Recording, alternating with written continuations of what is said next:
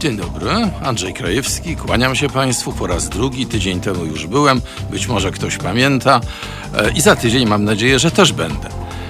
Witam serdecznie, będziemy mówili o mediach, będziemy mówili o Towarzystwie Dziennikarskim, będziemy mieli dwóch gości, pana Jana Dworaka, który już tutaj ze mną jest, bardzo proszę o przywitanie. Dzień dobry, witam wszystkich. Pana Jana Dworaka, człowieka, instytucję można powiedzieć, bo szefa Krajowej Rady Radiofonii i Telewizji przez całą kadencję, dwukrotnie raz wiceprezesa TVP, a raz prezesa TVP, i jeszcze człowieka, który również produkował różne formaty telewizyjne, także wieloletnie doświadczenie, a zaczynał w lekkoatletyce w dawnych czasach. Tak było. Właśnie. Naszym drugim gościem w drugiej godzinie programu będzie pan Marcin Antosiewicz, przepraszam bardzo, ja miałem sąsiada Antoniewicza i dlatego to mi się myli, ale to jest Marcin Antosiewicz, były korespondent Telewizji Polskiej w Berlinie, w Niemczech, spędził tam 6 lat, również w Londynie.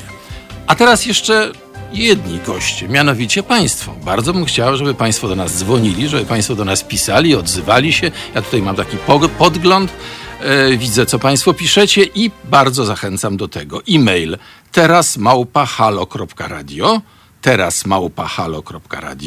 i telefon 22 39 059 22. I zaczynamy. Janku, ja dzisiaj zauważyłem taką ciekawą informację w wirtualnych mediach i w dzienniku Gazecie Polskiej, że zmieniają się limity reklamowe, jeśli chodzi o telewizję. To znaczy nadal limit wynosi 12 minut na godzinę, ale jednak to się zmienia. I z początku to ja nie do końca pojąłem, na czym polega ta zmiana. Czy ty wiesz, o co chodzi? Tak, wiem, bo sprawa jest omawiana od dawna na forum europejskim. I to jest zapis, który będzie obowiązywał w polskim prawie, a jest zawarty w dyrektywie europejskiej z jesieni 2018 roku.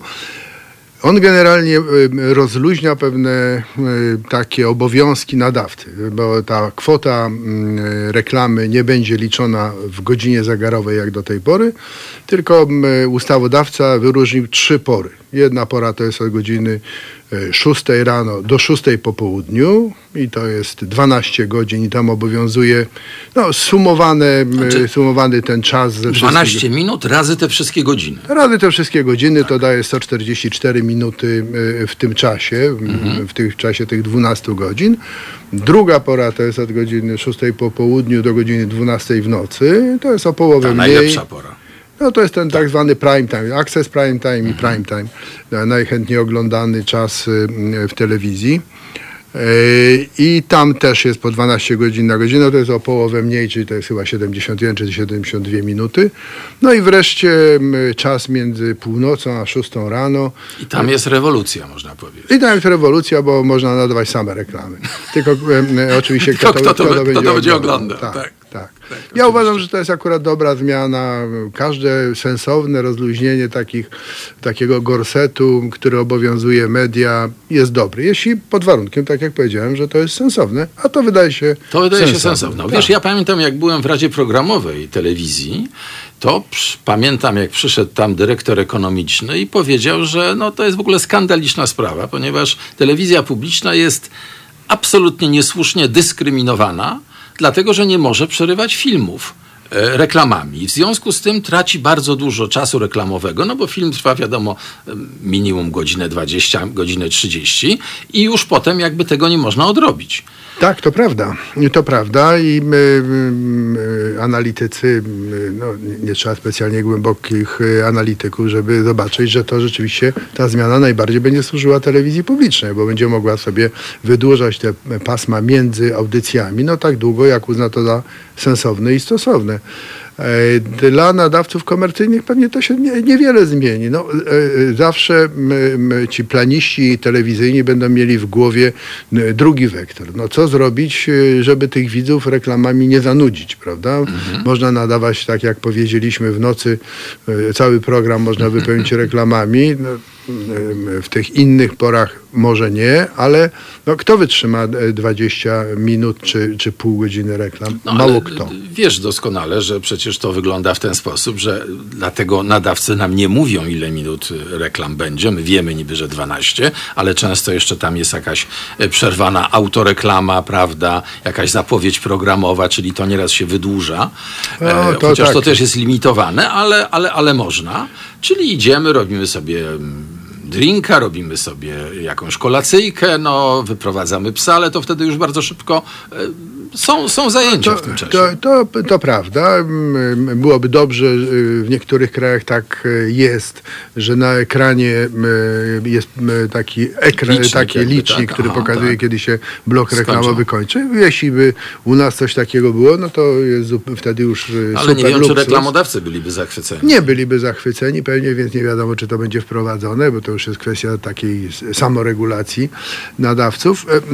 W każdym razie to powód tego, myślę, jest również taki, że jak to się mówi, inaczej media są konsumowane. To znaczy mamy bardzo już w tej chwili szeroką ofertę zarówno takich kanałów, gdzie nie ma reklamy, takich kanałów filmowych, sportowych, gdzie tej reklamy jest bardzo mało.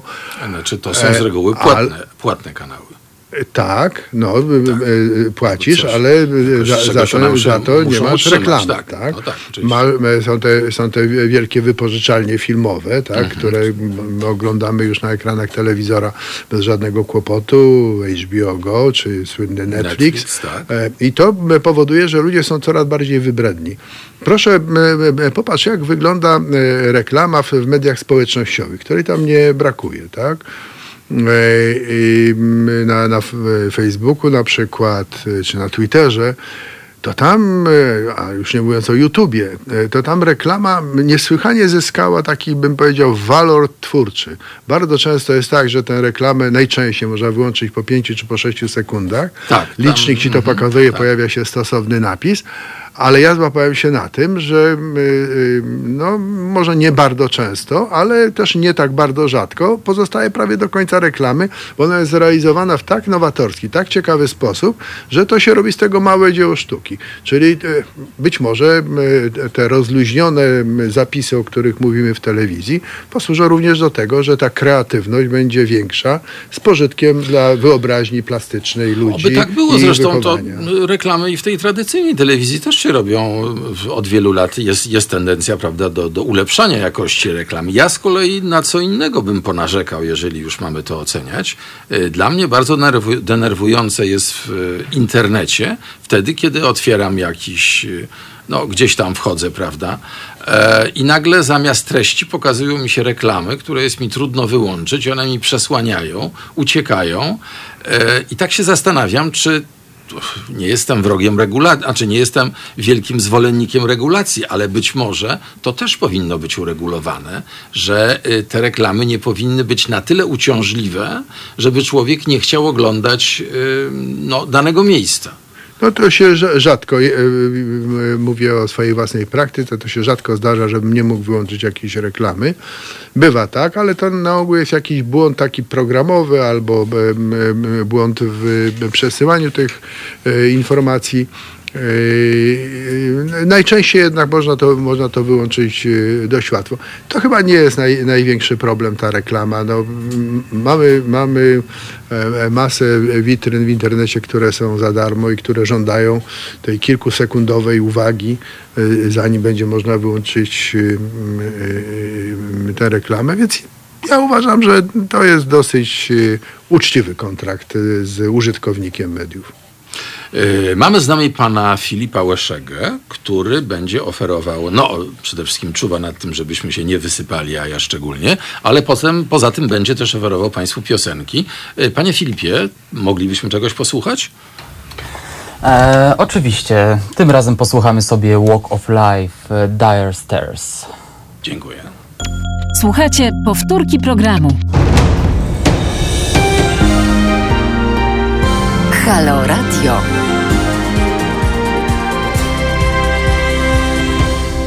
Andrzej Krajewski, raz jeszcze witam państwa, ze mną jest pan Jan Dworak.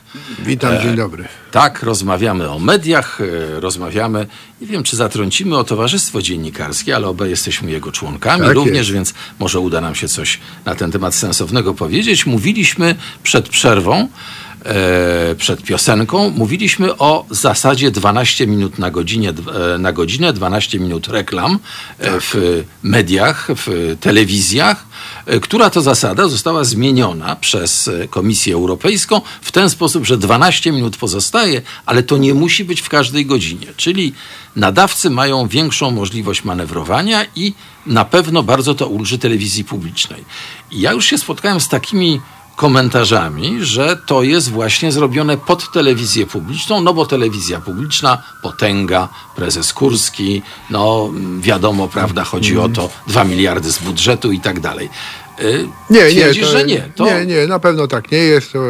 To jest na pewno inicjatywa ogólnoeuropejska i to jest regulacja, która dotyczy wszystkich członków wspólnoty europejskiej, więc nie, to myślę, że tutaj telewizja państwowa załapała się przy okazji. Przy okazji, tak.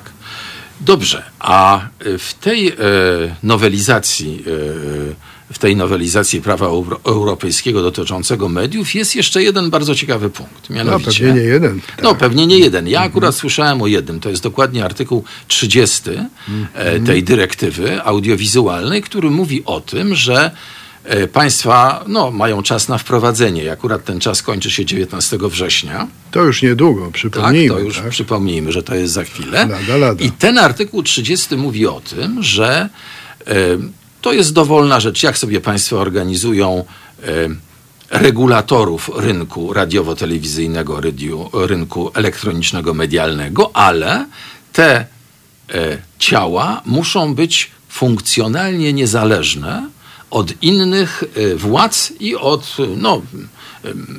formalnie biznesu. Nie, to bardziej ściśle, ale też z głowy, to także one muszą być, a chodzi tu o takie ciała jak Krajowa Rada Radiofonii i Telewizji i Rada Mediów Publicznych. Rada Mediów Narodowych, tak. Rada Mediów Narodowych, tak, nie publicznych.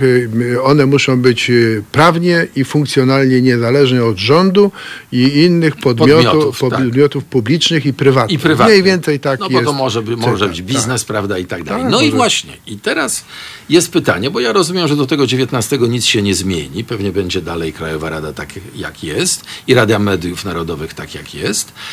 I teraz powstaje pytanie, czy weźmy wpierw Radę Mediów Narodowych. Czy organ, który składa się z czynnych polityków, ponieważ to są posłowie zasiadający aktualnie w parlamencie. Czy można powiedzieć, że taki organ jest funkcjonalnie niezależny od innych podmiotów władzy? Nie, na pewno tak nie można powiedzieć, ale to dowodów jest więcej. Nie tylko to, że w tej chwili trójka tworząca większość, pochodząca z wyboru większości trójka członków Rady Mediów Narodowych. Trójka Rady Mediów Narodowych, że to są posłowie. Nie wszyscy teraz już są posłami, bo przewodniczący Krzysztof Czabański nie uzyskał mandatu poselskiego. Mimo wielkich wysiłków. Mamy panią Lichowską, która jest posłanką nadal kolejną kadencję, i panią Kruk, która w tej chwili jest europosłanką. Ale to nie tylko to świadczy o tym, że to jest funkcjonalnie niezależne, ale również wiele wydarzeń z funkcjonowania tej Rady Mediów. Najsłynniejszy przykład jest taki, jak Rada Mediów Narodowych, co wszyscy pamiętamy, choć to pewnie ze 2 lata już od tego czasu minęło, odwołała Jacka Kurskiego ze stanowiska prezesa telewizji publicznej. I wytrwała w tym postanowieniu.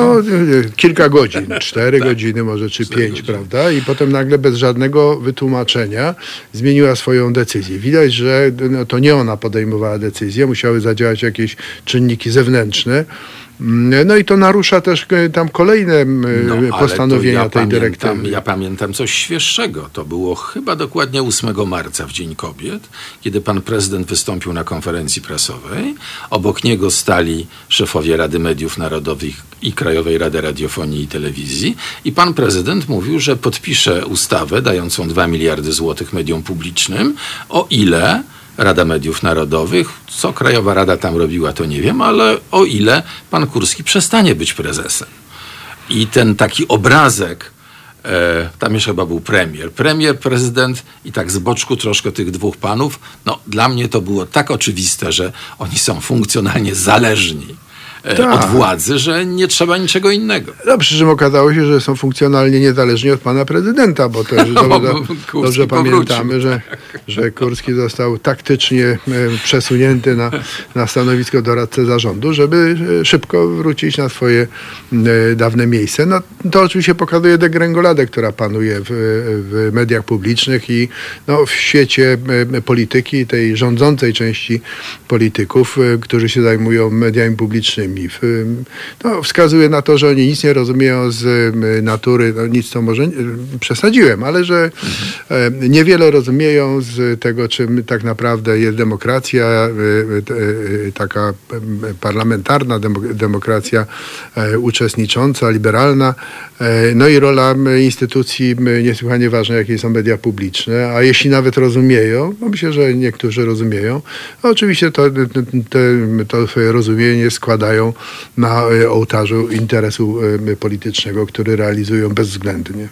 No, jak bezwzględnie to widzieliśmy podczas kampanii prezydenckiej, jako Towarzystwo Dziennikarskie, jest okazja nawiązać do towarzystwa. Śledziliśmy to, oglądaliśmy wiadomości, oglądaliśmy dla porównania wydarzenia i fakty od nadawców prywatnych, porównywaliśmy jak to wygląda, jaka była obecność kandydatów. Wpierw 6 kandydatów przed pierwszą turą, potem 2 między pierwszą a drugą turą i dowiedzieliśmy się właśnie od prezesa telewizji nie tak dawno, chyba wczoraj, że Telewizja Polska nigdy nie faworyzowała żadnego z kandydatów na urząd prezydenta RP. No tak, to spotkało się to z licznymi, całą falą kpin i drwin, zasłużonych zresztą w internecie. No bo te słowa nie mają się nijak do rzeczywistości. To nie jest tak, że można powiedzieć wszystko i w ten sposób tę rzeczywistość jakoś zmienić. Dobrze wiemy, dzięki również tym badaniom, które zresztą podkreślę, to ty prowadziłeś razem z całym zespołem, ale ty byłeś tego tutaj autorem, tego liderem, ale oczywiście było liderem. Nas w sumie 19 osób. Tak. To był zbiorowy wysiłek, ale mnie wypada i uważam, że powinienem podkreślić twoją rolę.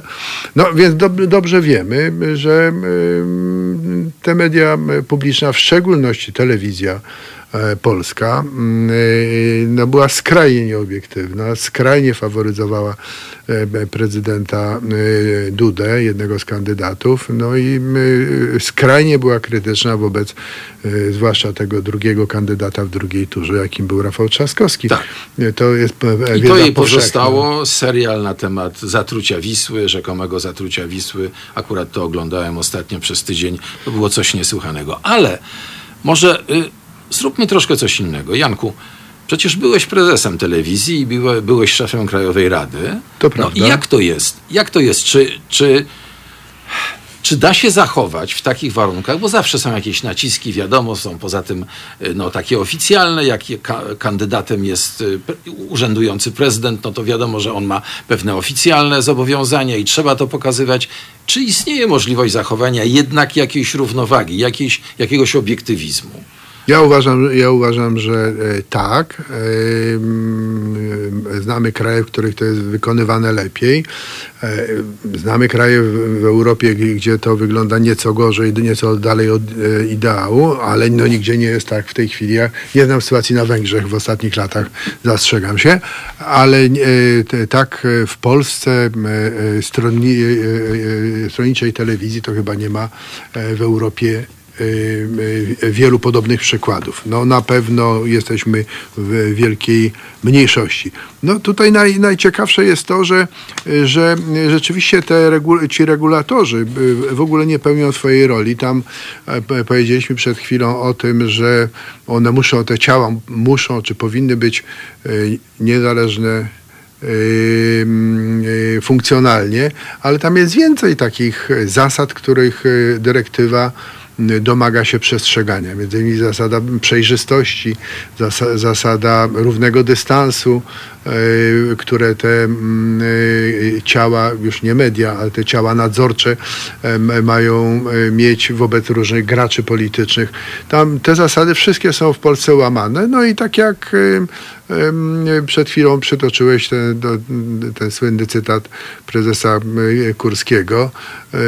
Powiedzieć można wszystko. Można powiedzieć, że media są nadal niezależne, obrażać się na rozmaite rankingi i niezależności mediów, w których Polska wypada coraz gorzej.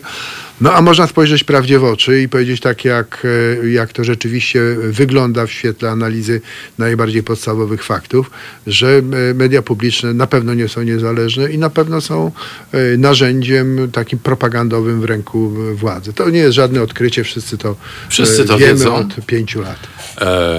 I po przerwie, po piosence, o którą poproszę pana Filipa, ale to jeszcze za chwilkę, spróbujemy powiedzieć, czy w takiej sytuacji można tylko rozłożyć ręce i nic już się nie da zrobić, czy jeszcze jakieś pomysły pozostają. Ale zanim to powiem, to bardzo bym chciał zachęcić państwa do tego, żeby wspierać naszą stację, bo to jest jedyne, Halo Radio jest jedynym radiem obywatelskim, czyli radiem, które żyje z tego, co państwo zechcą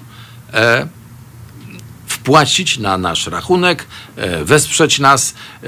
Ja przy tej okazji przypominam, kiedy byłem w Stanach, byłem tam korespondentem telewizji polskiej przez 4 lata, również chodziłem do National Public Radio, czyli do radia trochę podobnego do tego naszego, to znaczy to raczej my się na nim wzorujemy, prawda, niż ono na nas. I tam też kilka razy w ciągu roku urządzano takie teletony i wtedy mówiło się tylko na ten temat. Tylko namawiało się ludzi do tego, żeby zapłacili i muszę powiedzieć, panie Filipie, oni byli tacy skuteczni, że ja też zapłaciłem. I życzę nam, żebyśmy my byli równie skuteczni, a państwo równie ofiarni. A teraz piosenka. Tym razem zagramy King of My Castle zespołu albo wykonawcy, bo nie jestem pewny. Vamute Project. Słuchajcie, powtórki programu.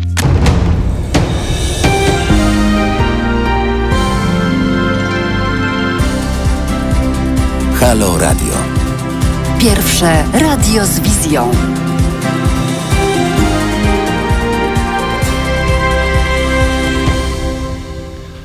Andrzej Krajewski, witam państwa jeszcze raz. Przed chwilą pan Filip pokazywał mi coś i ja nie bardzo wiedziałem, o co chodzi, ale podczas przerwy już się dowiedziałem. Mamy dyskusję wśród słuchaczy i bardzo chętnie podejmiemy ją również w studiu.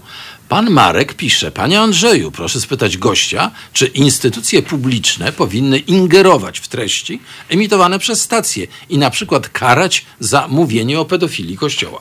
Nie wiem, co to za przykład, ale potraktujmy to ogólnie.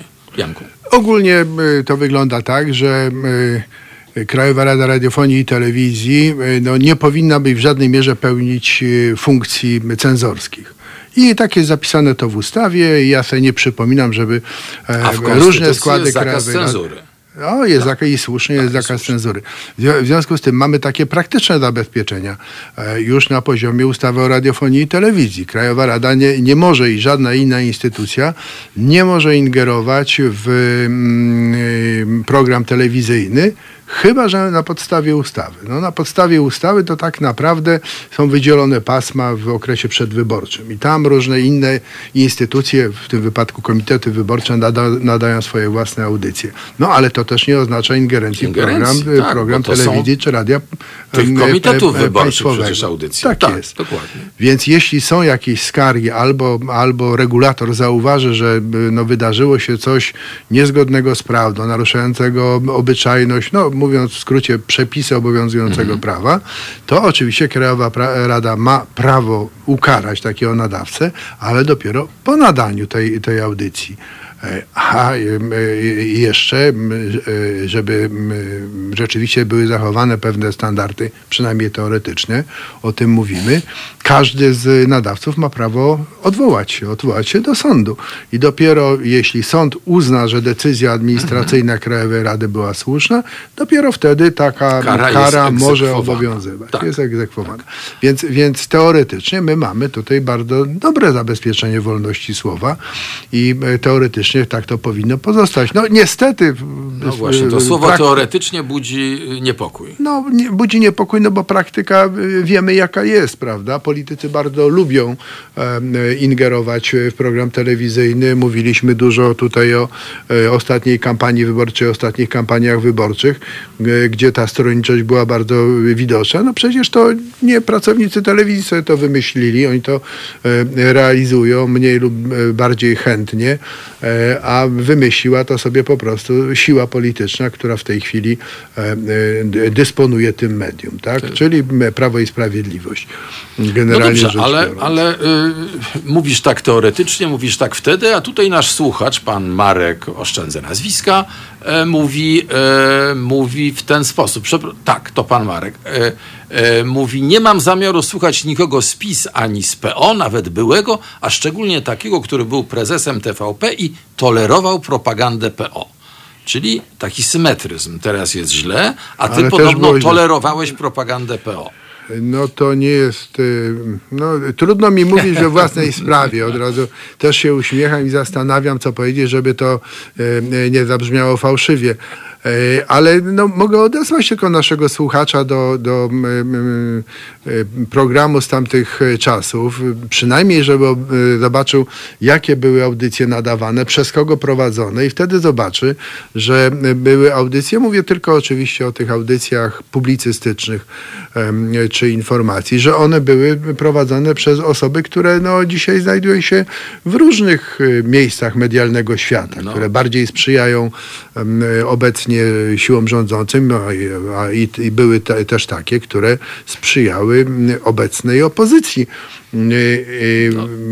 Audycja Warto Rozmawiać, prawda? No Jana Pospieszalskiego była cały czas. Absolutnie była cały czas. Ale to jest tylko jeden z przykładów. Tam były bardzo różne audycje, bo przecież była też Monika Olejnik z drugiej strony, można powiedzieć. Mhm. Więc to tylko na zasadzie przykładu. Odsyłam tutaj słuchaczy do tego, żeby no, zobaczyć, jak to wtedy wyglądało. Na pewno nie wyglądało to tak, że jedna strona tylko miała głos. Zresztą tak naprawdę telewizja to nie jest arena tylko walki politycznej. Tak naprawdę ważne jest, jaki głos mają ludzie, którzy działają na przykład w rozmaitych samorządach, organizacjach społecznych, albo w ogóle ludzie, którzy interesują się tylko życiem społecznym, czy artystycznym, czy kulturalnym. Za moich czasów, no to się pochwalę, bo to jest taki fakt ewidentny i oczywiście zbiorowym wysiłkiem głównie kilku osób powstało w TVP Kultura. Pierwszy kanał, który tematyczny telewizji publicznej, no, który w ogóle się nie zajmował polityką. I ludzie, którzy do dzisiaj oglądają telewizję publiczną, nadal mówią, że w TVP Kultura jest co oglądać. Tak, tak. Szczególnie jeśli chodzi o ofertę filmową, to tam rzeczywiście są bardzo interesujące filmy z różnych stron świata. Już żeby tak... Jest również w ustawie o radiofonii i telewizji taki fragment, już nie pamiętam, który to artykuł, ale ty pewnie będziesz wiedział lepiej, który mówi o tym, że również trzeba zapewnić dostęp do radiofonii publicznej, telewizji publicznej dla organizacji społecznych, obywatelskich i tak dalej. I mówiąc szczerze, ja najmniej to widzę w obecnej telewizji, zresztą w poprzedniej też. Wydaje się, że te organizacje obywatelskie jakby nie mają takiego parcia, no takiego parcia, jakie mają politycy. To z powodów oczywistych. Polityków się wybiera i oni chcą oddziaływać na swoich wyborców. Organizacje obywatelskie jakby powstają samoistnie, prawda? Ale mają na ogół ważne cele do spełnienia i mają też taki instrument, jakim jest telewizja publiczna i radio. Słabo z niego korzystają. Tak się co pewien czas wraca do debaty publicznej, do rozmów o mediach. Takie pojęcie pluralizm mediów. Ostatnio się o tym mówi więcej, no bo podobno rząd szykuje jakąś ustawę, która ma zapewnić pluralizm w mediach. I zwykle myśli się tutaj o takim pluralizmie własnościowym. To znaczy, ilu jest właścicieli mediów na danym rynku telewizyjnym czy radiowym. I oczywiście to jest zbyt ważny czynnik, ale wcale nie jedyny, bo oprócz tego wśród takich wskaźników pluralizmu, czyli tego, w jak szerokiej strefie wolności słowa się opinia publiczna porusza, bardzo ważna jest niezależność polityczna i to, o czym powiedziałeś przed chwilą, czyli tak zwana inkluzywność, czyli włączanie rozmaitych grup słuchaczy i widzów, użytkowników mediów do działalności mediów, w szczególności oczywiście mediów tych, które powinny być publiczne. Rzeczywiście jest tego za mało. Obecne radio państwowe i telewizja państwowa podtrzymuje taki sposób patrzenia na rolę mediów publicznych bardzo taki autorytarny, tak? Właściwie przekaz w jedną stronę. Choć oczywiście też nie brakuje tam takich telefonów od słuchaczy, czy... No właśnie, a nam brakuje telefonów od słuchaczy, więc pozwól, że ci przerwę i zaapeluję o to do państwa. Ten numer, który bardzo byśmy chcieli, żeby państwo go użyli, to 22 39 059 22. 22 39 059 22. Bardziej państwo używają maila, jest tutaj dyskusja, teraz małpa Halo Radio, ale prosimy również o telefony, bo w ten sposób wszyscy moglibyśmy usłyszeć również państwa głos. A na razie posłuchamy w takim razie głosu muzycznego. Panie Filipie, co to będzie? Tym razem, bez myślę większych błędów w mojej wymowie, to będzie to Chasing Pavement. Przepraszam. Chasing Pavement Adele. Słuchajcie, powtórki programu.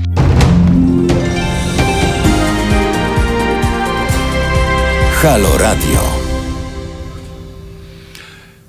Jeszcze raz witamy się z państwem. Andrzej Krajewski, pan Jan Dworak, były przewodniczący Krajowej Rady Radiofonii i Telewizji, a także prezes telewizji. I mamy tutaj takie pytania. Pan selekcjoner napisał: wystarczy sprawdzić w Google, jak pan Dworak nakładał kaganiec na krzywe zwierciadło. Kara dla superstacji nie wzięła się znikąd. Skąd się generalnie biorą kary? A pamiętasz tę karę? Nie, ja tej kary kompletnie nie pamiętam. Muszę sobie odświeżyć pamięć. To już było dobre parę lat temu. Ja rozumiem, że ta kara była nałożona na szefa tej radiostacji. Być może dlatego na Kubę Wątłego. Tak to rozumiem. Nie? No nie. Kary są nakładane na nadawcę. Ale z powodu czyjejś audycji. Bez wątpienia. Tak, powód jest zawsze jakiś konkretny, tam trzeba udowodnić, że zostało naruszone prawo. Ale to nie jest ani na dziennikarza i słusznie, ani też na osobę prowadzącą. Odpowiada firma przecież. Odpowiada firma, więc to tak zaaprobowała, płaci dziennikarzowi. Niezależnie od tego, czy to jest spółka, czy czasami bardzo rzadko to jest osoba fizyczna. Na ogół to jest jakaś firma prawa handlowego. No to ona odpowiada i tak jak powiedziałem, nie ma tutaj odpowiedzialności, która by była egzekwowana w sposób jakiś niejawny. Zawsze, w każdym razie za moich czasów, ale obecnie to się nie zmieniło przecież formalnie. Zawsze taka kara jest przedmiotem postępowania sądowego. To znaczy, może być, jeżeli ukarany się domaga tego, prawda? Ja przypominam sobie, rzeczywiście było kilka takich kar, które pamiętam i to z takich powodów właśnie dotyczących treści, a nie tam na przykład przedłużenia pasma reklamy, co też się zdarzało. No to przypominam sobie karę, która dotyczyła telewizji Trwam za komentarz na temat płonącej tęczy na placu Zbawiciela. Niedaleko tutaj, tak. Bo ten komentarz w naszym i moim rozumieniu, naszym myślę tu o Radzie, ale i moim osobiście był takim pośrednim nawoływaniem do dochodzenia swoich racji, dochodzenia swoich racji w podobny sposób, czyli nieakceptowany. Używanie przemocy, tak. I to zostało po dłuższym czasie, z tego co wiem, przez sąd odrzucone. Ta kara, tak, już po zakończeniu, zakończeniu kadencji, więc sporo, to zwykle dość długo trwa. To pamiętam. Pamiętam taki film pornograficzny, który był nadawany w TVN Style i to się nazywało Siła Pożądania. I no, podobno to był film erotyczny, niesłychanie wysublimowany, ale jednocześnie... Ja, o jakiej porze? Czy w ogóle, czy ważna była pora? Nie, w ogóle nie wolno nadawać pornografii. Tak, wolno, no, nie, to jest pornografia? Każdy wie, jak zobaczy. No, tak, to był laureat jakiegoś festiwalu filmów pornograficznych, żeby się nad tym nie rozwodzić. Tak. Dalej, więc tutaj to zostało utrzymane przez sąd. No pamiętam taki cykl programów, no też niestety u komercyjnego nadawcy, który no, zajmował się rozmaitymi takimi ekscesami dotyczącymi życia młodzieży. No, jeden z tytułów audycji brzmiał: najlepsza na świecie jest miłość w klozecie. I problem nie polega na tym, że to było nadawane różne, również drastyczne sprawy można przecież omawiać, że to było nadawane, tylko że to było nadawane w godzinach popołudniowych z kategorią 12 lat. I to był istotny problem. Gdyby to było nadawane później, nie byłoby problemu. Więc cały szereg takich rzeczy sobie przypominam. Zawsze to był dla mnie kłopot. A czy telewizję publiczną może Krajowa Rada karać? Oczywiście, tak samo może. No tylko, że akurat w tym wypadku ta kara jest kompletnie iluzoryczna, bo o ile w wypadku stacji prywatnej, no to obok no, takiego wizerunkowego uszczerbku, to jest często taki uszczerbek finansowy. On zwykle nie jest bardzo duży, ale jednak jest. No, jednak no to tam były kary powyżej 1 miliona przecież, prawda? To nie za moich czasów. Nie, na ogół to było kilka. Wydaje mi się, najwyżej że ta kara, w której tysięcy. Pani ambasador Mosbacher interweniowała, była to były chyba maksymalne, ale to już dotyczy współczesnych czasów. Obecnie. I ona była na pewno powyżej 1 miliona. To była najwyższa w ogóle w historii Krajowej Rady. Nie. Na moich czasów to były różne. Kilkudziesięciotysięczne, czasami kilkutysięczne. Najwyżej to było 300 tysięcy, coś takiego. Ale dla dużego nadawcy to nie jest ci, bo wracam do telewizji publicznej, no więc jeśli telewizja publiczna ma płacić, no to przecież nie boli to ani prezesa, ani nikogo więcej, więc tutaj karanie być może w ogóle nie jestem zwolennikiem karania, raczej uważam, że taki rodzaj współregulacji regulatora i nadawców jest najwłaściwszy, wypracowywanie pewnych norm niż karanie. Zbliżamy się do końca audycji. Jest jeszcze jedno pytanie, które szykowałem się, żeby ci zadać. No. Jeżeli nic nie można, tak jak w tej chwili nie można, jeśli chodzi o sytuację mediów publicznych, bo prezes twierdzi, że jest idealnie, publika wie jak jest, widzi. Jeżeli nic nie można zrobić, to co? To mamy czekać, aż to, nie wiem, zmieni się władza polityczna? Czy możemy coś robić jako widzowie, jako obywatele? No, możemy zawsze pisać skargi do Krajowej Rady.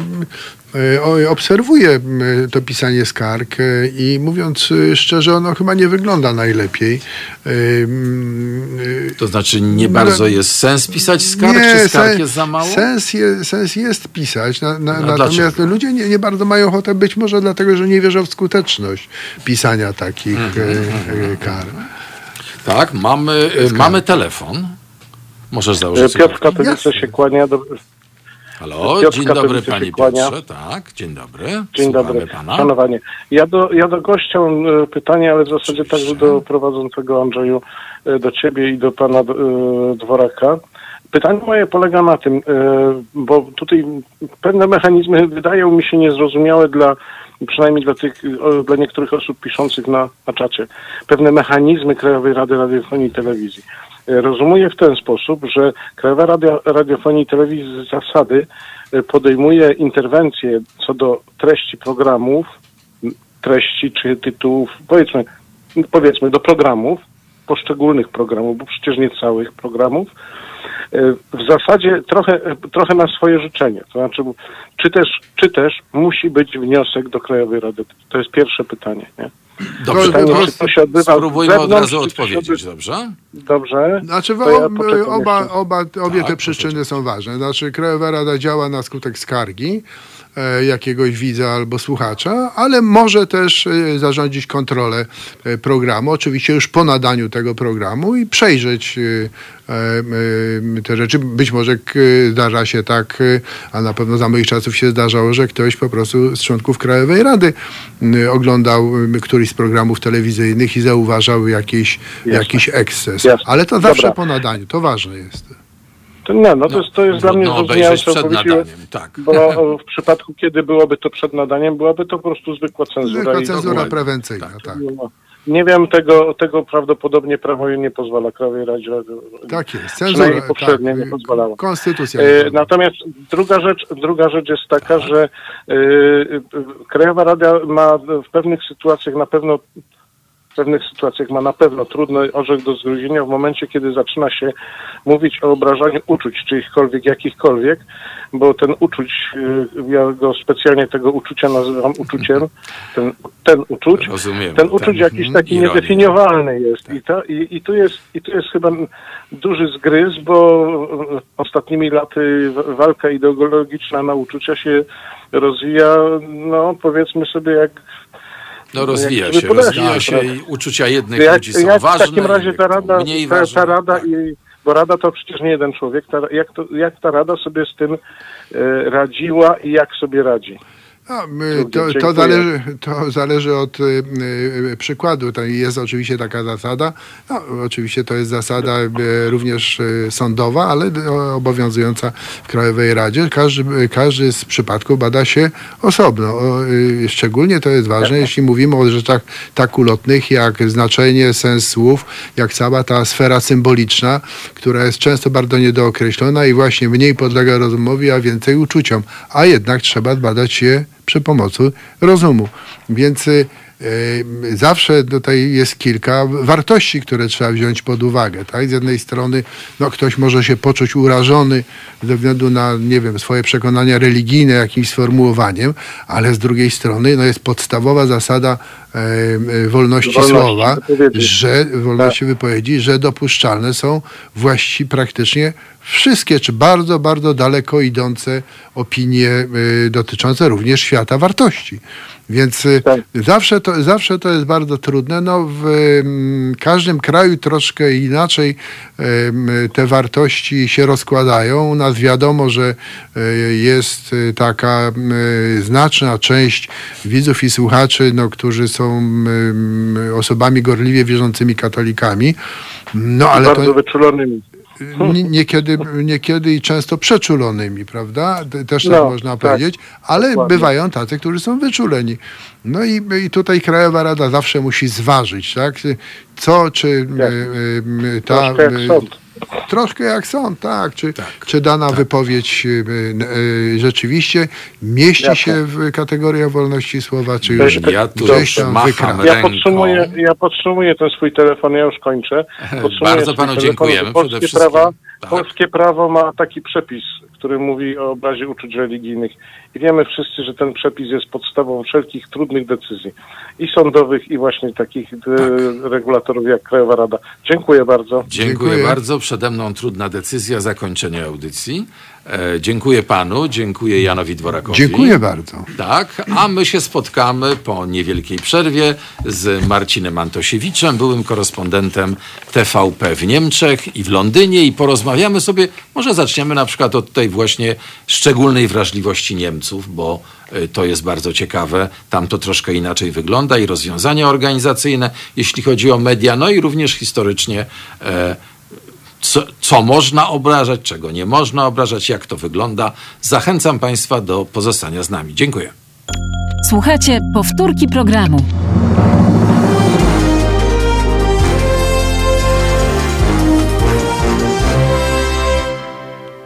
Dzień dobry, raz jeszcze Andrzej Krajewski. Godzina o mediach, godzina z Towarzystwa Dziennikarskiego, ale może na początku przypomnijmy o tym, o czym w tym radiu bardzo często się mówi. O zrzutce, zrzutka.pl/kampania, o tym, że zadłużenie szpitali wynosi 14 miliardów złotych. Ja myślę, że te dane są trochę stare, panie Filipie, bo zadłużenie myślę, że solidnie wzrosło po COVID-zie, ale co najważniejsze, roczny koszt Kościoła katolickiego dla podatników, czyli z budżetu, wynosi 20 miliardów złotych.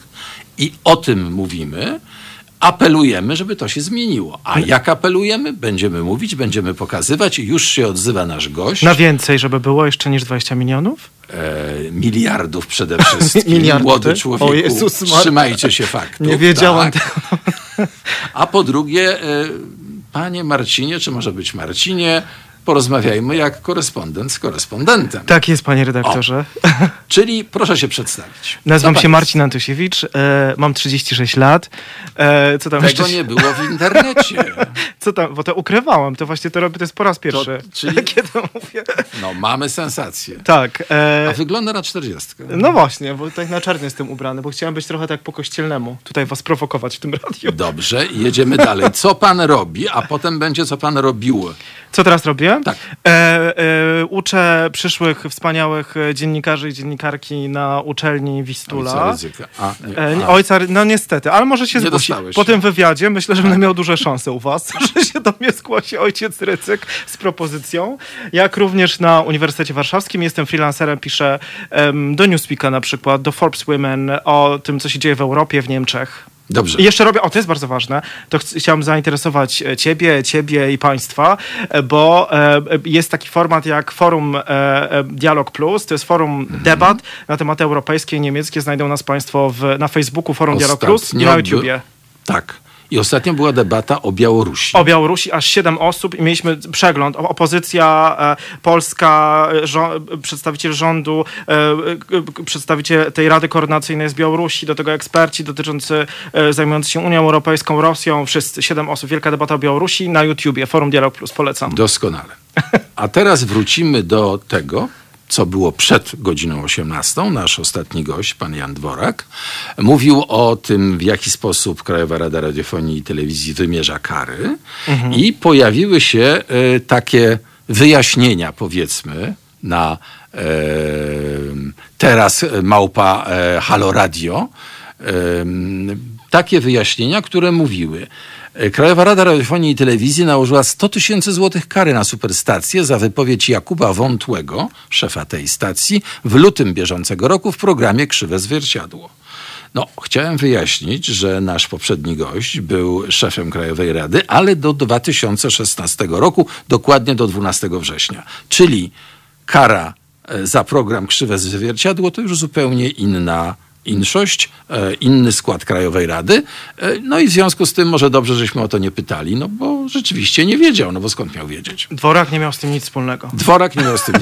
Dobrze, a teraz wrócimy do ciebie w roli korespondenta, bo powiedziałem, że porozmawiamy jak korespondent z korespondentem, bo byliśmy, co prawda, w różnym czasie korespondentami tej samej telewizji publicznej, no o której trudno mówić dobrze w tej chwili. I ty na koniec swojego korespondowania, czyli to było kiedy? W 2016 od razu cię wywalili? Listopad 2016 roku ja odszedłem. Trzymali jeszcze trochę. Właśnie. Tak. Ty odszedłeś. To bardzo ciekawe. Jest twoje nagranie na YouTubie i mówisz tam takie ciekawe rzeczy. Przez ponad 15 lat bycia dziennikarzem, reporterem nauczyłem się, że nie można rzetelnie wykonywać tego zawodu, kiedy jest się pod zbyt silnym wpływem jakiejś ideologii albo funkcjonuje się w miejscu, gdzie ideologia ma nadrzędne znaczenie. To która z tych sytuacji dotyczyła ciebie? No, ta druga. Ta druga. Wolałem się spytać. Ta druga, to znaczy, tak uważam, że po prostu to nie jest, znaczy też uważam, że na przykład, wszystko mogę powtórzyć to, co wtedy powiedziałem. Uważam, że nie da się dobrze funkcjonować w miejscu, jeżeli się jest dziennikarzem, chce się być dziennikarzem, chce się robić dziennikarstwo, chce się robić media, gdzie ma się jakiś główny cel polityczny. No dobrze, Marcin, jak to w praktyce wyglądało? Bo chcę porównać z moimi doświadczeniami jako korespondenta. No, pytasz mnie... Dobra zmiana zaczęła się dokładnie od 8 stycznia chyba 2016 roku, prawda? A ty wytrwałeś jednak do listopada. Czyli co co cię dręczyło, jak cię męczyli, że podjąłeś taką decyzję. Czyli wracamy do przeszłości. Tak. Wiesz co, to było tak, że właśnie dokładnie 8 stycznia ja sobie napisałem, do dzisiaj mam ten napis u siebie w domu, napisałem sobie taki duży napis na drzwiach, tak długo jak się da, robię najlepiej jak się da. I tak robiłem. W związku z tym, że ja pracowałem w mediach publicznych za rządów SLD, PSL, później PiS-u, LPR-u, Samoobrony, później Platformy, PSL-u i PiS-u. Nie chciałem dać się wrzucić w taką szynę, że tutaj, nie wiem, przychodzi jakaś władza, która na przykład mi się nie podoba, no to ja od razu rzucam papierami i mówię do widzenia. Chciałem zobaczyć, jak to będzie wyglądało i po prostu wykonywać swoją pracę. I dopóki to było możliwe, to ale jak cię przyciskali? Mów. To jest już, ja nie chciał do tego wracać, to znaczy... No ale jeden przykład, zlituj się. Ludzie chcą wiedzieć, jak to wygląda. No to dlatego powiem, jak wyglądał ten przykład już ostatni. To był koniec lipca 2016 roku, kiedy w Monachium doszło do strzelaniny. 17-letni albo 16-letni zamachowiec zabił wtedy kilku młodych ludzi, nastolatków w restauracji w McDonaldzie. To był piątek wieczór. Wiesz, co w takiej sytuacji robi korespondent? Bierze siebie, operatora i leci tam, gdzie to się wydarzyło. Tak. My już nie zdążyliśmy dolecieć. Nie było takiego połączenia do Monachium wieczorem. Dolecieliśmy tam w sobotę przed południem. Ja pamiętam wtedy około 11, nie wiem, czy to była 11 czy 11:30, miałem pierwsze wejście do TVP Info. I już w tym momencie wiedzieliśmy, jakie są motywy działania tego sprawcy, dlatego że jego ojciec się wypowiedział. Znaliśmy tożsamości ofiar, to wszyscy byli, to wszystkie było dzieciaki z imigranckimi korzeniami. I wiedzieliśmy, że on był dumny z tego, że się urodził tego samego dnia, co Adolf Hitler. Wzorował się na Andreaszu Breiviku, tym zamachowcu z motywu norweskim. W związku z tym to szło w stronę prawicowego ekstremizmu. Tylko chcę jeszcze powiedzieć, że to był lipiec 2016 roku, czyli kilka miesięcy po tym, jak Angela Merkel otworzyła... Ona nie otworzyła, bo granica była otwarta, ale powiedziała tak. Że... I wtedy w mediach publicznych był bardzo ostra krytyka polityki Angeli Merkel.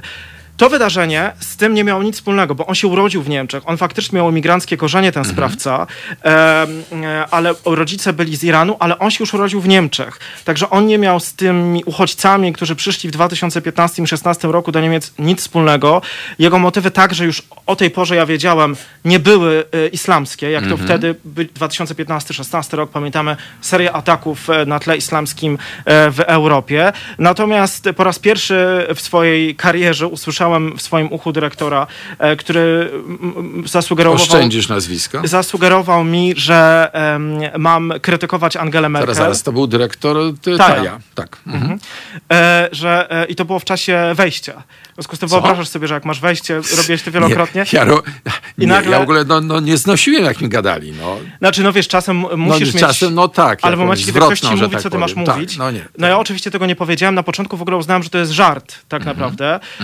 Natomiast jeżeli to się powtórzyło przy kolejnym wejściu, to już stwierdziłem, że to nie jest żart. Później było kilka dni bardzo trudnej wymiany zdań, po czym uznałem i druga strona na pewno też, że tego się już nie da dalej ciągnąć. Tak. I to był ten moment, kiedy zobaczyłam, że ja rozumiem, że można krytykować Angelę Merkel, Niemcy za różne rzeczy. Od tego też są dziennikarze, żeby pokazywać różne opinie. Tylko jeżeli tutaj ta sytuacja nie miała nic wspólnego z uchodźcami. To znaczy, ty już wiesz, jak to jest, a każą ci mówić, że jest inaczej, tak? Bo to tak wygląda.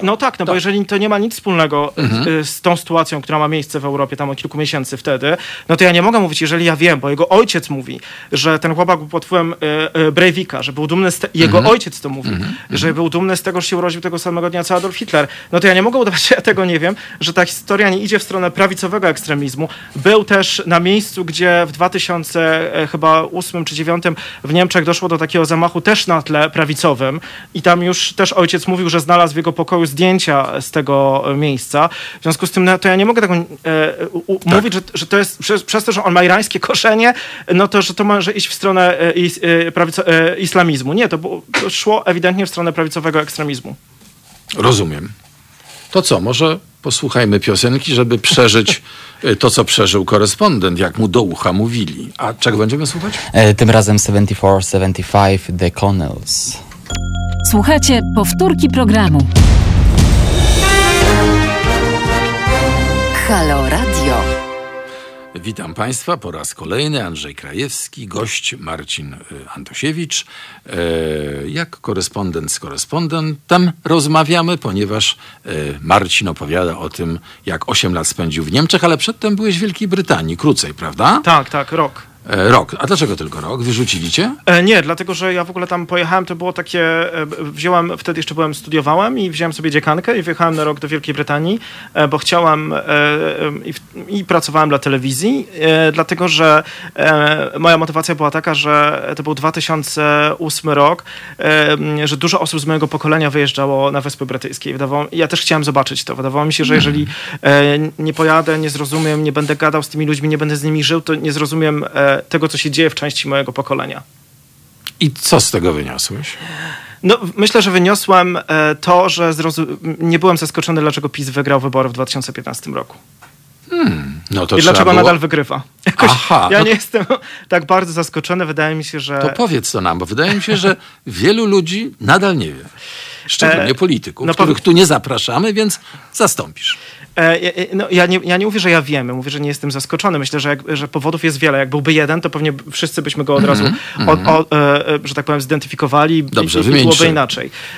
Myślę, że pierwszy jest taki, że faktycznie ludzie chcieli poczuć dumę z tego, kim są po prostu przez urodzenie. Czyli, że są Polakami. Dlatego, że wiele osób myślało, że ci, którzy wyjechali na Zachód, no to jak to jest możliwe, że oni tam są za PiS-em i tak dalej, skoro zobaczyli, jak się żyje na Zachodzie, jaka jest demokracja i tak dalej, tylko że oni musieli naprawdę bardzo ciężko pracować. Ja poznałem wiele takich historii, którzy naprawdę to nie byli tylko w cudzysłowie prości robotnicy, gdzie na przykład wynajmowali mieszkanie na godzinę, znaczy 12 przez 12, dzielili dobę na... Dzielili łóżko. Dzielili łóżko na 12.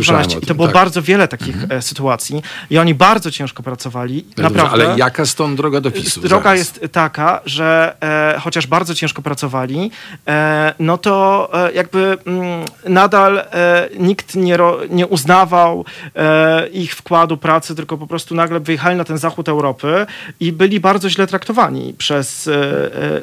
zaczynali od zlewozmywaka.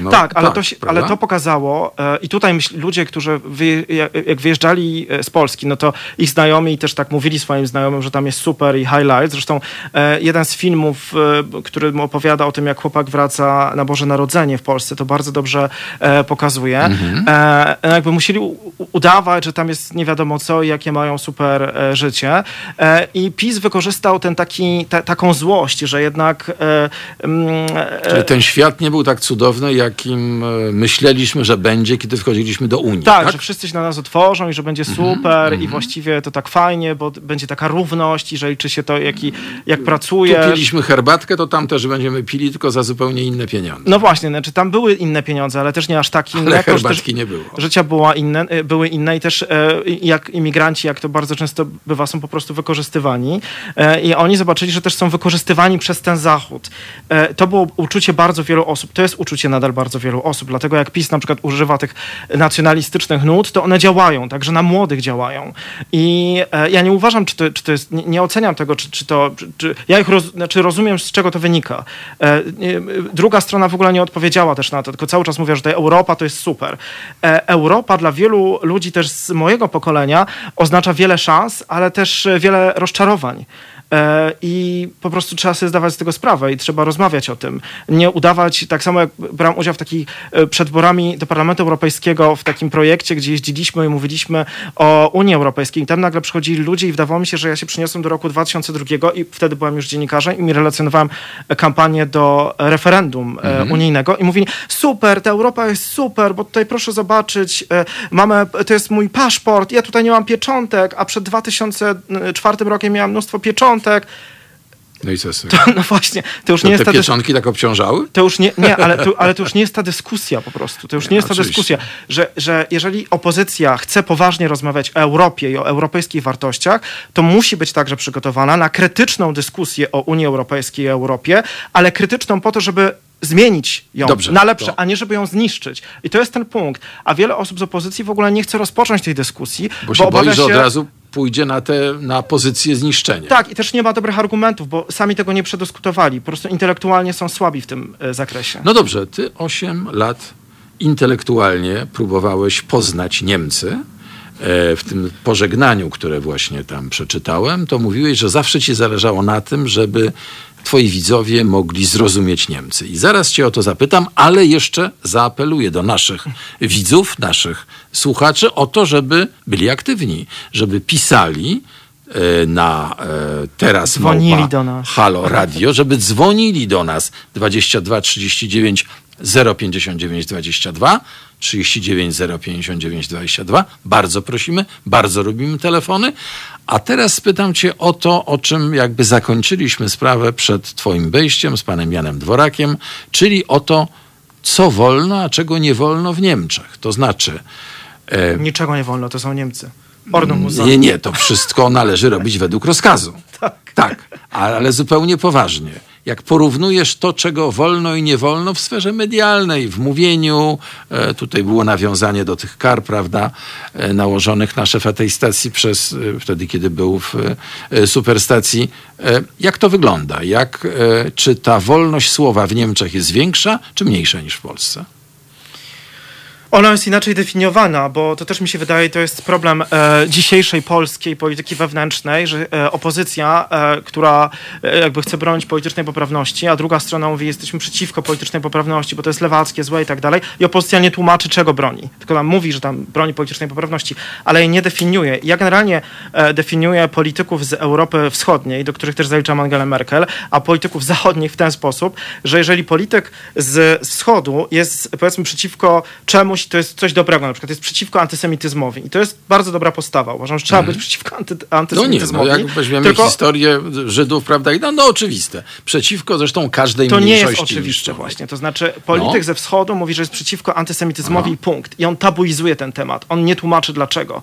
Polityk z zachodu, tak było do Trumpa przynajmniej, chociaż on też w swoich tematach tłumaczy, on wychodzi i mówi, że jest przeciwko antysemityzmowi i przez 30 kolejnych minut z naszego punktu widzenia opowiada jakieś banały. Dlaczego on jest przeciwko temu antysemityzmowi? I dla nas, co on gada, to jest dziecinne, głupie, jakieś historyjki, ale to jest potrzebne, dlatego, że co chwilę przechodzą... Nasz poziom świadomości jest jednak nieco wyższy niż naszych odbiorców. No właśnie okazało się, że nie jest. Znaczy w tym sensie, że trzeba tłumaczyć, dlaczego się jest przeciwko czemuś, nie tabuizować tematy i dlaczego polityczna poprawność wcale nie ogranicza wolności słowa.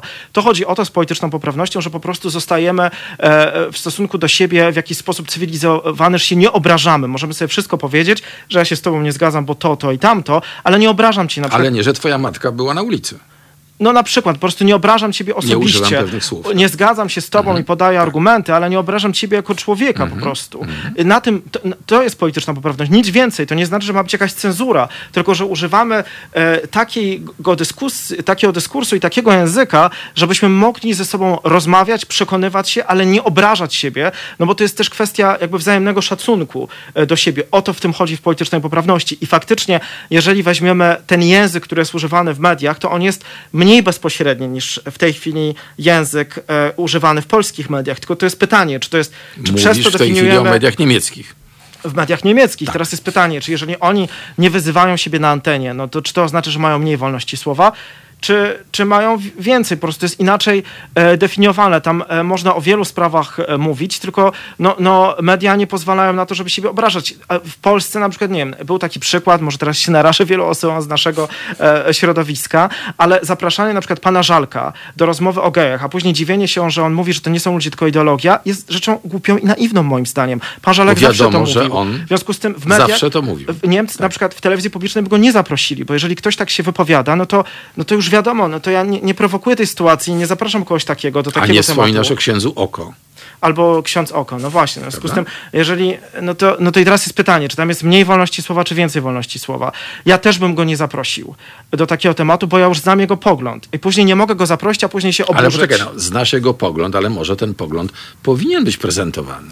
Okej, no to ja rozumiem, znaczy moim zdaniem nie powinien, dlatego że jednak są pewne wartości i na przykład, i to jest to, że Niemcy mają inną historię i nie chcą powtórzyć pewnych rzeczy. Znaczy, jaki pogląd ma być prezentowany, że ludzie mają być dyskryminowani, tutaj ma być pogląd prezentowany.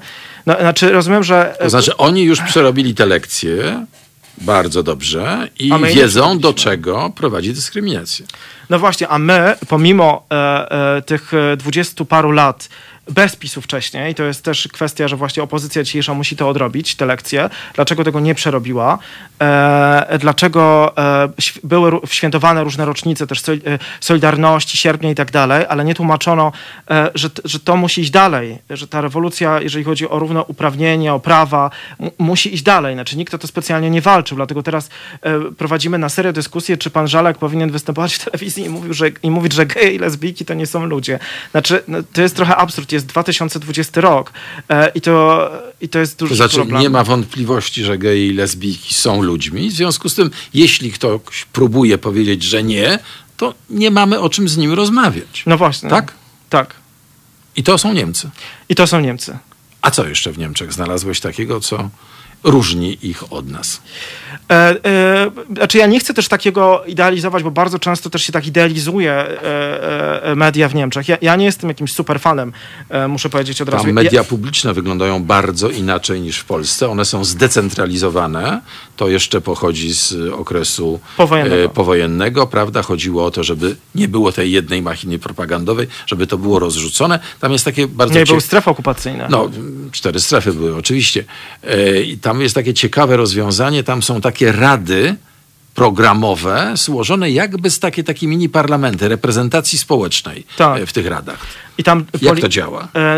Znaczy tak, ARD, czyli pierwszy kanał telewizji publicznej, to jest Unia Nadawców Regionalnych. Tam wchodzi w to 9 właśnie telewizji regionalnych, też rozgłośni radiowych, bo u nich to jest razem, regionalnych, i oni tworzą razem wspólny program. Teraz w zależności od tego, jak ta stacja jest duża, na przykład RBB, to jest telewizja i też rozgłośnia radiowa Brandenburgii i Berlina, ona jest dość mała, no to ona odpowiada tam powiedzmy, nie wiem, za 7% programu nadawanego na tej ogólnoniemieckiej antenie. WDR to jest największa stacja Westdeutsche Rundfunk, czyli z Nadrenii Północnej Westfalii, no to ona odpowiada za 20 parę procent tej wspólnej anteny. Natomiast one są, i to jest to, czego ja nie jestem fanem, one są dość polityczne, to znaczy w tych radach tam są przedstawiciele partii politycznych z landtagów, czyli z parlamentów regionalnych, różnych związków wyznaniowych, kościołów, ale też stowarzyszeń mniejszości. A dlaczego nie jesteś fanem tego?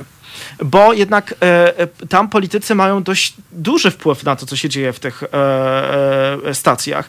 No na przykład dzisiaj intendantem Bayerischer Rundfunk jest były rzecznik Angeli Merkel. No to jest coś, czego byśmy nie zaakceptowali, wydaje mi się. Dlatego ja uważam, że my też, jeżeli chodzi o media publiczne, tutaj był przed chwilą Jan Dworak, na pewno tam w 2012 czy w czymś tam być może zrobił jakieś błędy, czy coś, jak każdy jak coś robi, to robi jakieś błędy. Natomiast ja uważam, że my nie doceniliśmy, jak daleko byliśmy z mediami publicznymi w Polsce. My je ciągle krytykowaliśmy i ja też mogę całą litanię powiedzieć, ale jeżeli chodzi o sam układ, ciągle szukaliśmy tego złotego środka. Super, ciągle to trzeba robić w demokracji. Natomiast byliśmy, moim zdaniem, instytucjonalnie dalej. I jeżeli chodzi o sądy i jeżeli chodzi na przykład o media publiczne.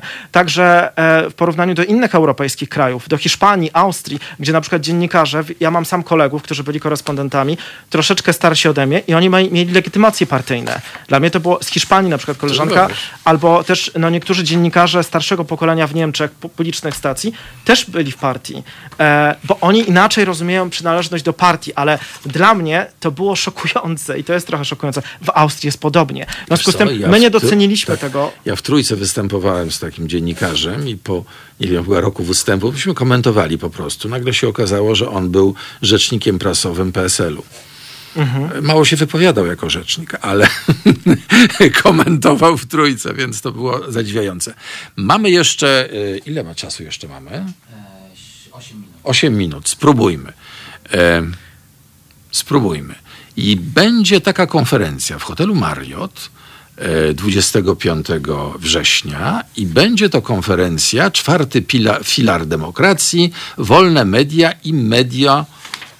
samoregulacja mediów w Polsce. I tam między innymi goście z Niemiec będą mówili o Radzie Prasowej, która istnieje w Niemczech. Rada Prasowa, przepraszam, jeszcze ci zabiorę troszeczkę czasu. Rada Prasowa jest czy była w ustawie o ustawie w prawie prasowym, uchwalonym w 1984 roku za czasów generała Jaruzelskiego, i tam również była Rada Prasowa przy prezesie Rady Ministrów. Generał Jaruzelski, premier Jaruzelski nigdy nie zdecydował się na jej powołanie.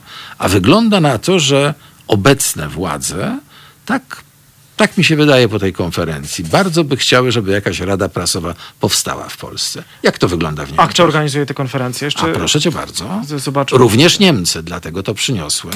Ale to dlaczego mówisz, że obecna władza? W Polsce u nas myślisz, że obecna władza? Ja myślę, że to jest taki podchód pod to, żeby to wprowadzić u nas. Aha, że Rada Prasowa... No oni już mają tutaj tyle tych rad, ta Rada Mediów Narodowych czy tam czegoś. Przecież to jest tylko po to, umówmy się, nie żeby tam jakoś specjalnie się zajmować mediami, tylko żeby mieć etaty dla swoich. W związku z tym tutaj nie ukrywajmy. No dobrze, to, ale... To jest ale na kasę.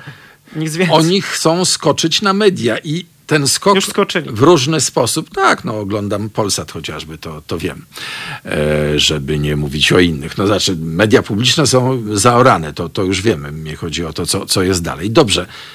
Czy wiesz, jak ta Rada Prasowa w Niemczech działa? To znaczy, to jest rzeczywiście ciało, gdzie jest wiele osób, przedstawicieli środowiska dziennikarskiego, uniwersyteckiego, gdzie rozmawia się o pewnych standardach. I to jest w ogóle bardzo potrzebne w każdym kraju, uważam.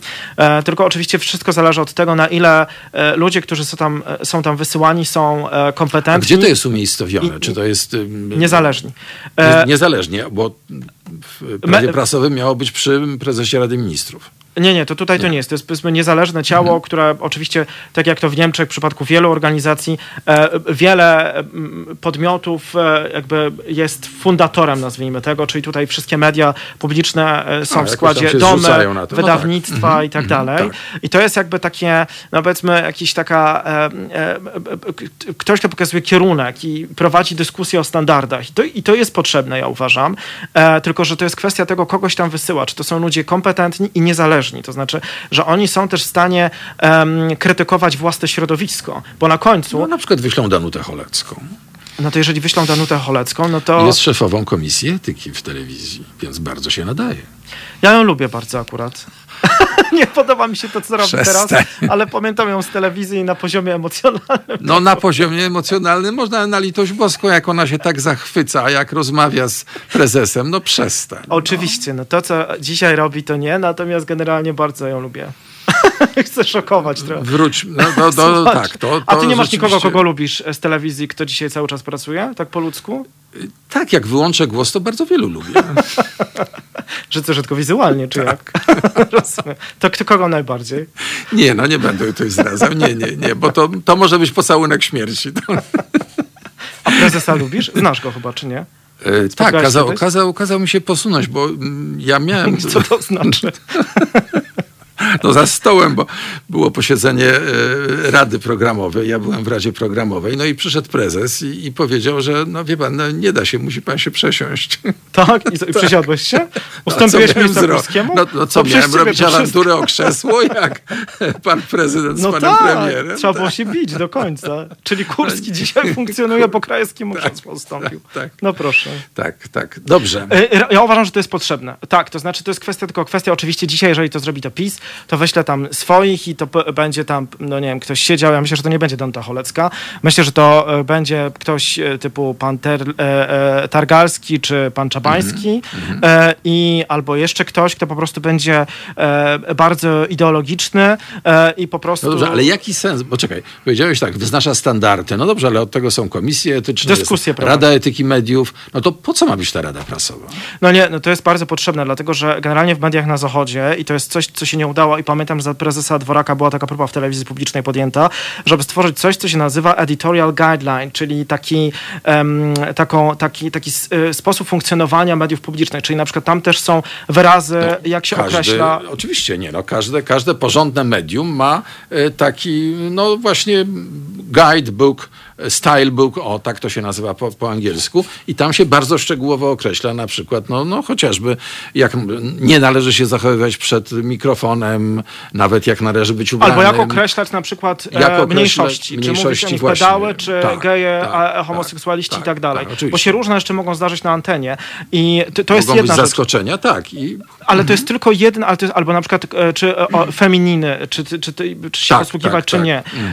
Ale to jest tylko kilka kartek, bo na przykład jest też, one są bardzo grube te, już w tej chwili, te wszystkie stylebooki, jak zbierać informacje, jak chronić źródła.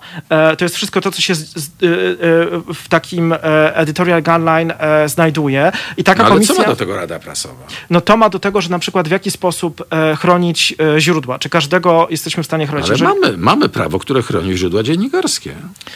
Co ma do tego Rada Prasowa? No wiesz, ale pytanie na przykład, jeżeli dostajesz informację powiedzmy o zamachu terrorystycznym od terrorysty, to czy ty go ujawniasz, czy nie? No dobre pytanie, fakt. I to jest coś, z czym się mierzyło wielu dziennikarzy. Czy jeżeli ja mam informację od kogoś, kto należy do komórki terrorystycznej, to czy pomimo tego, że on mi dał te informacje i ja mogę... to jest nadal przestępca, ale to też jest źródło nasze. I teraz co robić w takim przypadku? Dzisiaj to jest dużo bardziej skomplikowane. Znaczy, myślę, że zawsze to było skomplikowane. To może zróbmy tak, że nie będziemy odpowiadali na to pytanie. Poczekamy na radę, albo odpowiemy sami, ale może za tydzień, może za 2 tygodnie. A ty co byś zrobił jeszcze na koniec? Bo ty się zajmowałeś tym mnóstwo lat. Ujawniłbyś takie źródło? To jest ciekawe. Wiesz pytanie. Co? Ja miałem taką historię. Była afera karabinowa na początku lat 90. Polacy złapani przez Amerykanów, podstępnie wywiezieni do Stanów, sądzeni za rzekome dostarczanie broni do kraju, w którym nie wolno było handlować z tym krajem. To Indonezja chyba. Nieważne. Ja nagrywałem rozmowy z jednym z oskarżonych, Ronaldem Hendronem, i obrońca Polaków, adwokat, zażądał na sali sądowej, żebym wydał te nagrania, bo to jest mu potrzebne do obrony Polaków. No i jak myślisz, co zrobiłem? Nie oddałeś. Oczywiście, że nie oddałem. Oczywiście. No tak. Natomiast zacząłem je publikować w Gwieździe Polarnej, taka gazeta polonijna, dlatego, że uznałem, że jeżeli to już będzie opublikowane, to proszę bardzo, niech on sobie używa. Tak. Ale materiał, dopóki jest materiałem dziennikarskim, pozyskanym, no wiadomo od kogo, ale to jest mój materiał. I ja mogę go tylko w ten sposób dać do wykorzystania, że ja go publikuję. No właśnie, to jest ważny punkt dzisiaj, jeżeli mówimy o wolności mediów i o demokracji w Polsce, że trzeba ludziom uświadomić jedną rzecz, że dziennikarze mogą istnieć tylko i wyłącznie w demokracji, dlatego warto jej bronić, dlatego że tylko demokracja daje nam 4 punkty, dzięki którym możemy funkcjonować. Pierwsza rzecz to jest wolność słowa, czyli ja mogę publikować to, co słyszę od ludzi. To jest, a druga rzecz, że jest wolność wypowiedzi. Oni mogą wszystko powiedzieć to, co chcą. Trzecia rzecz, że tylko w demokracji dziennikarz jest prawo, które mówi o dostępie do informacji publicznej, czyli ja mogę wystąpić do ministerstw, żeby nam przekazali informacje, które są ważne z punktu widzenia obywateli. Określone w prawie, co powinni nam przekazać. Tak, i 4. punkt jest taki, że jest ochrona źródła. To jest tylko w demokracji. Tylko dziennikarz ma prawo do ochrony źródła i tajemnicy dziennikarskiej tylko w demokracji. I to trzeba ludziom dzisiaj też bardzo konkretnie tłumaczyć. Nie tylko mówić, że tam wolność słowa, tylko co konkretnie z tego wynika. I proszę Państwa, na uczelni Wistula, gdzie wykłada nasz gość, studenci muszą za to płacić, a Państwo dostali to za darmo, ale mogą zawsze nas wesprzeć. Halo Radio. Dziękuję bardzo. Andrzej Krajewski i... Marcin Antosiewicz, bardzo dziękuję. Wszystkiego dobrego. Taki młody, taki mądry. Dziękuję. Dziękuję.